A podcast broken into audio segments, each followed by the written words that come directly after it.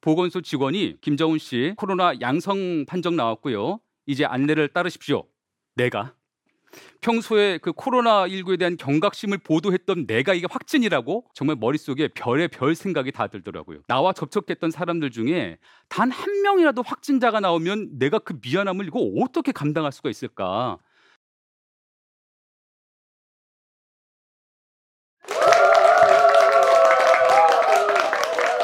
네, 안녕하세요. 2020년 하반기 가장 영향력 있는 언론인 10위 안에는 들 것 같은 CBS의 김정훈 기자입니다. 그 악영향도 영향력이라면 말이죠. 아, 제 이름이 낯선 분들 뭐 많으시겠지만은 얼마 전에 CBS 방송사가 셧다운 됐었던 일, 또 이낙연 대표가 2주간 자가 격리를 해야 했던 일 다들 아시죠? 제가 코로나19에 감염돼서 그렇게 만들었습니다. 어, 코로나19로 온 세상이 떠들썩하지만은 실제 확진자의 그 생생한 경험담을 직접 들을 기회는 많지 않으셨을 거예요. 어, 아직도 그 확진자 비율이 우리나라 전체 인구로 대비해 보면은 0.05%도 안 되는 까닭인데요. 코로나19 시대를 몸으로 겪은 그 얘기를 이제 여러분과 함께 나눠 보도록 하겠습니다. 8월 어, 17일이었습니다. 아, 월요일이었지만 정부가 정한 임시 휴일이었어요. 아, 그래도 저는 출근을 해야 했습니다. 아, 김현정의 뉴스쇼 프로그램에서 제가 아침 뉴스 그 브리핑을 맡고 있거든요. 그날이 마침 이낙연 대표까지 저희 프로그램에 출연하셨던 때였습니다. 저는 이른 오전 방송만 마치고 집으로 돌아갔는데 그런데 그날 오후에 왠지 몸이 좀 이렇게 으슬으슬한 거예요. 가벼운 몸살기처럼. 처음에는 뭐 냉방병인가? 더위 먹었나? 뭐 이런 생각을 했더랬습니다. 그날이 좀 더웠거든요. 하지만 밤이 되고 어, 슬슬 좀 제 열이 제 안에서 열이 오르면서 불길한 생각이 들기 시작했습니다. 또 새벽에는 좀 뭐 열기 또 오한 때문에 잠이 깼는데 아예 그때는 결심을 했어요. 어차피 이 몸으로는 이렇게 열이 나는 상태로는 회사에 출근을 하려고 해봐야 이제 그 열 화상 감지기 삐삐삐 아마 울릴 테니까 회사로 출근할 수도 없을 테고요. 그러니까 날이 밝자마자 차라리 코로나19 검사나 받아보자 이렇게 생각을 했었던 겁니다. 어, 인터넷을 뒤져서 어디서 어떻게 검사를 받는지 검색을 해보고요. 또 검사소에 가서도 좀 줄을 한참 서야 된다는 말에 일찌감치 집을 나섰습니다. 어, 선별검사소에서 열을 재보니까 38.8도까지 나오더라고요, 열이. 그때부터는 이제 걱정이 확 현실감 있게 밀려들었습니다. 어, 긴 스틱을 이게 코 속에 이렇게 밀어 넣는 그런 검사 장면 아시죠? 저도 그렇게 검사를 좀 받았었고요. 그 검사를 받고 나서 집으로 와서 제 방 안에서 격리를 이어갔습니다. 뭐 방에서 뭐 할 일이 없으니까 그냥 자다 깨다 이렇게 반복을 했었는데 그날 저녁 늦게 전화 한 통이 걸려와서 잠이 깼어요. 보건소 직원이 김정훈 씨 이제 코로나 양성 판정 나왔고요. 이제 안내를 따르십시오 하는 겁니다. 내가 평소에 그 코로나 19에 대한 경각심을 보도했던 내가 이게 확진이라고 어, 이런 당혹감을 충분히 느끼기도 전에 전화로 한 40분 넘게 융단 폭격처럼 이 질문이 막 쏟아집니다. 어, 사흘 전부터의 제 행적을 두고 언제 어디서 누구를 만났는지 또 그 만났을 때 그 주변 사람들은 마스크를 다 꼈는지 그런 질문들이 쏟아지더라고요. 저는 그 장면 하나하나를 좀 구체적으로 기억을 해서 보고를 해야 했습니다. 어, 이후 회사에도 보고를 해야 했고요. 제가 그 사이에 접촉했던 분들한테도 미안한 이 상황을 하나하나 이렇게 좀 전달을 해야 했죠. 뭐 눈이 동그라질 정도로 깜짝 놀란 제 가족들의 마음은 뭐 더 말할 나위가 없었고요.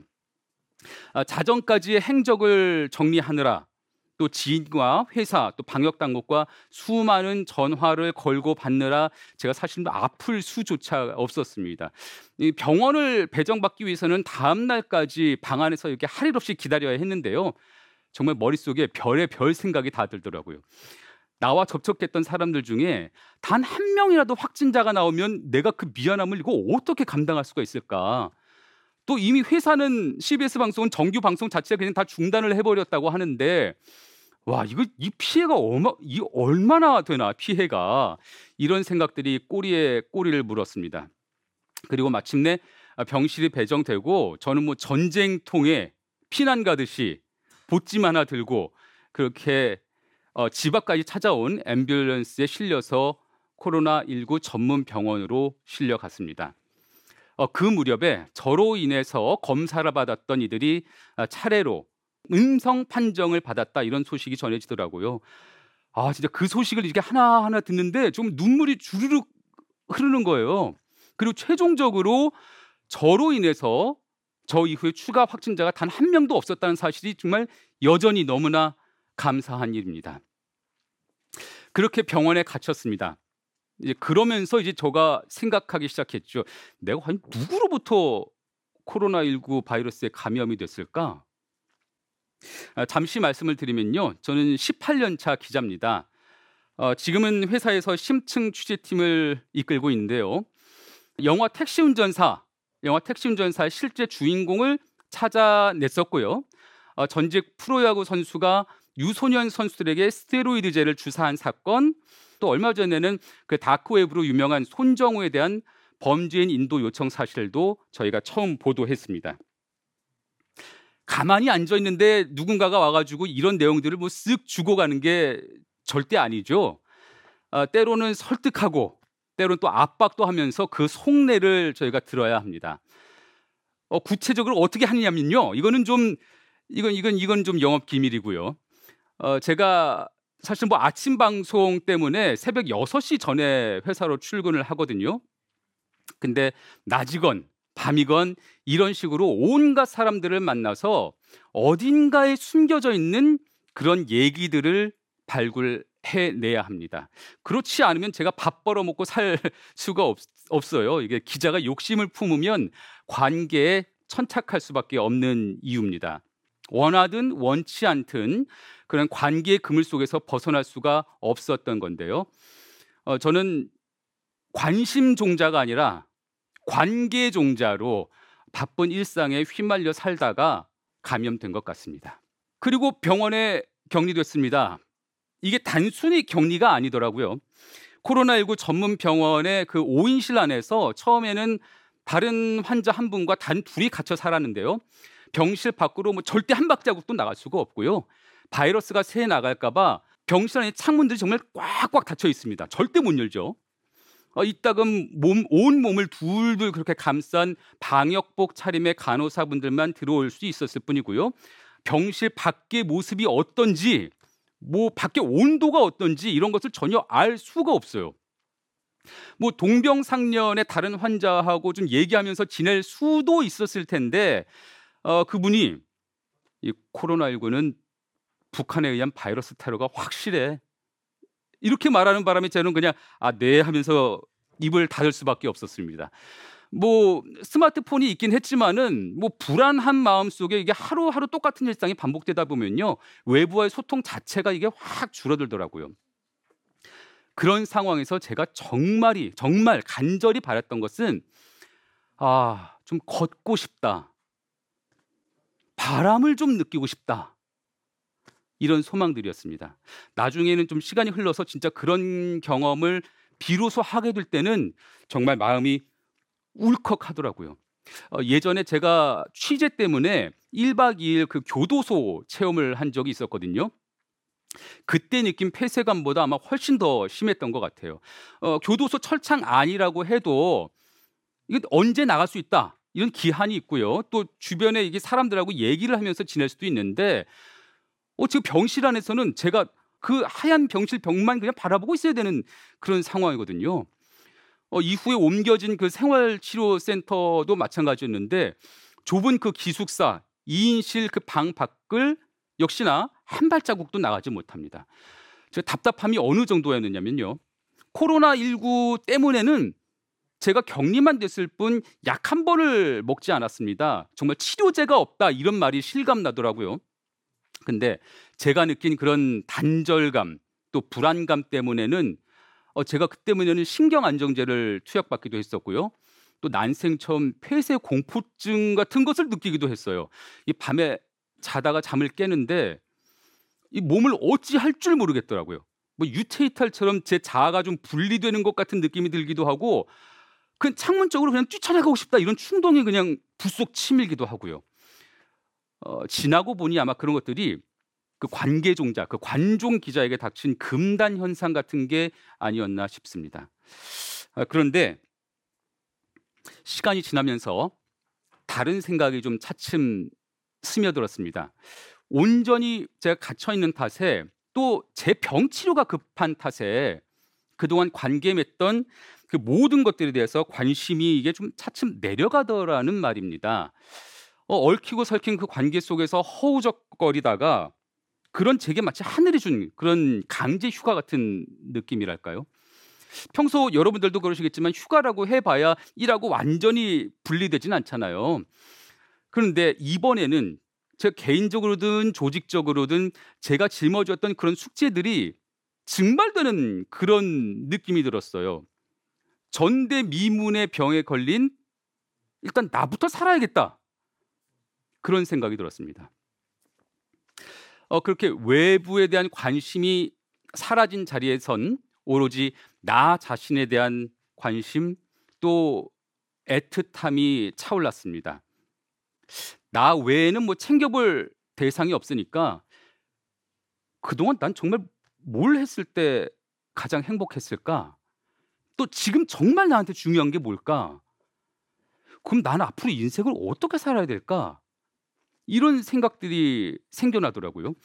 반면에 뭐 조직과 사회에 대한 기여, 뭐 평판, 오지랖 뭐 이런 것들이 그, 그동안 제 삶을 얼마나 이렇게 옥죄고 있었던가 하는 생각도 같이 들고요.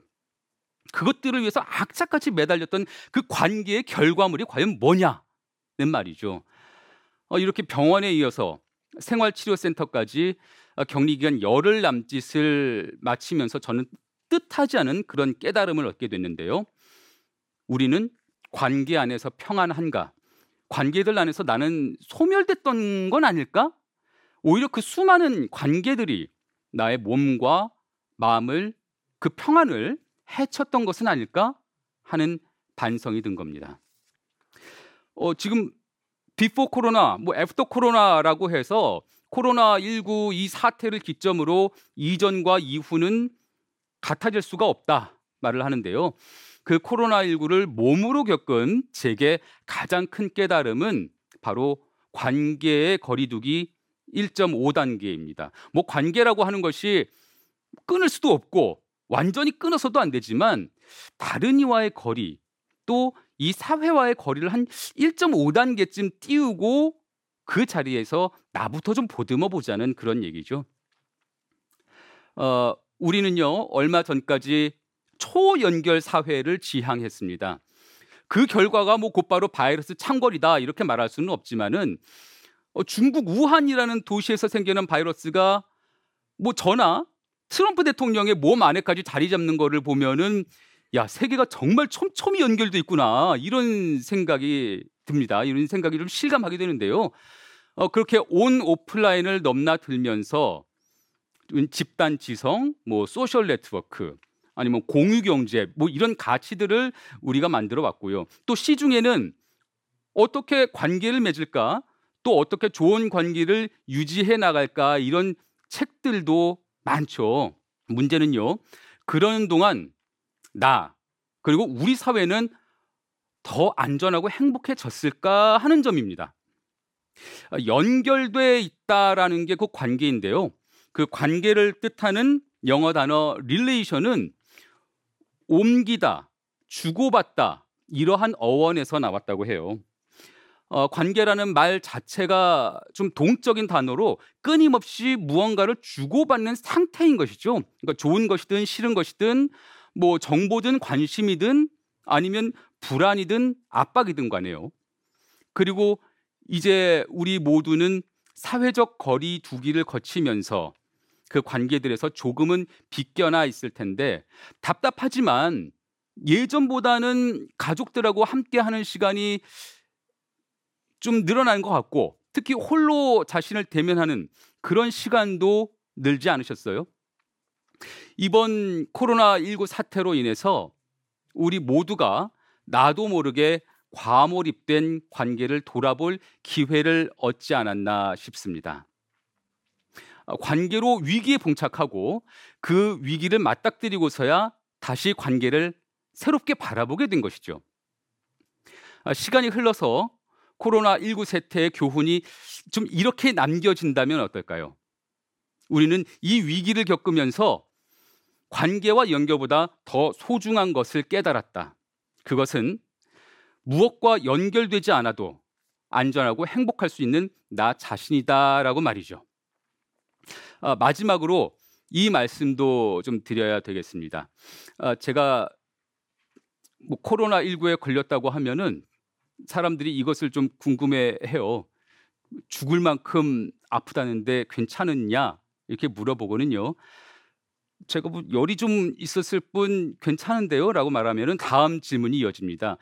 야 후유증이 심각하다는데 어쩌냐 하면서 뭐 후각 상실, 탈모, 뭐 가슴 통증, 호흡 곤란, 뭐 brain fog까지 제 저도 뭐 사실 알지도 못하는 그런 부작용들을 쭉 열거하시는 그런 분들이 있어요.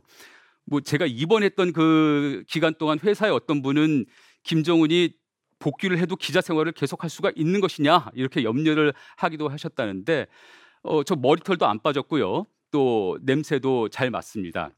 어, 뭐 사실 뭐 그런데 그렇다고 해서 제 경험을 빗대어서 코로나19가 별거 아니더라 이렇게 말하려는 건 절대 아니죠. 어, 실제로 제 입원 기간 중에는 제 곁에 확진자가 어, 폐렴 악화로 고생하는 모습 또 이게 붉은 반점이 온 몸에 돋아나서 당혹해 하는 의료진까지 당혹해 하는 그런 모습들도 제가 다 지켜봤었거든요. 또저또 또한 뒤늦게 어떤 후유증이 저를 찾아올지도 모르겠고요. 확실한 건 증상과 후유증도 천차만별인 이 병에 대해서 아직 우리가 모르고 있고 바로 그 점 때문에 우리가 두려움을 느끼고 있다 이런 사실인 것 같습니다. 그런데 그런 무지의 상태에서는 부정적인 메시지가 조금 더 빠르게 확산되는 것 아시죠? 그 때문에 온갖 가짜 뉴스들이 좀 많이 퍼지기도 했었고요. 또 영문도 모른 채 감염된 그 영문도 모른 채 감염된 이들한테까지 빨간 딱지가 붙여져서 그분들이 부정적 메시지의 대상이 되기도 합니다. 어, 말하자면 확증 편향이 아닌 확진 편향처럼 행실이 안 좋은 바이러스 덩어리 아니야? 이런 편견이 좀 생겨날 수가 있는 것 같아요. 사실 저도 카페 같은 데 가서 내가 그 코로나19에 걸렸을 때 이렇게 말을 잘 못하겠더라고요. 예를 들어서 제가 내가 예전에 독감 걸렸을 때 아니면 내가 그 뭐 감기 걸렸을 때 이렇게 말하는 거랑은 주변 사람들이 저를 바라보는 시선이 분명 다를 것 같으니까요. 오늘 세바시 강연에 나간다고 하니까 어, 저와 같은 그런 같은 처지의 확진 경력자 한 분이 이 말을 꼭 전해 달라고 하십니다. 가정에서 또 사회에서 또 각 회사에서도 그런 코로나 걸렸던 그 확진자들을 좀 따뜻한 시선으로 좀 봐달라 이런 말이에요. 우리가 코로나 19를 정확히 파악하고 또 극복할 때까지 말입니다. 네, 들어주셔서 감사합니다.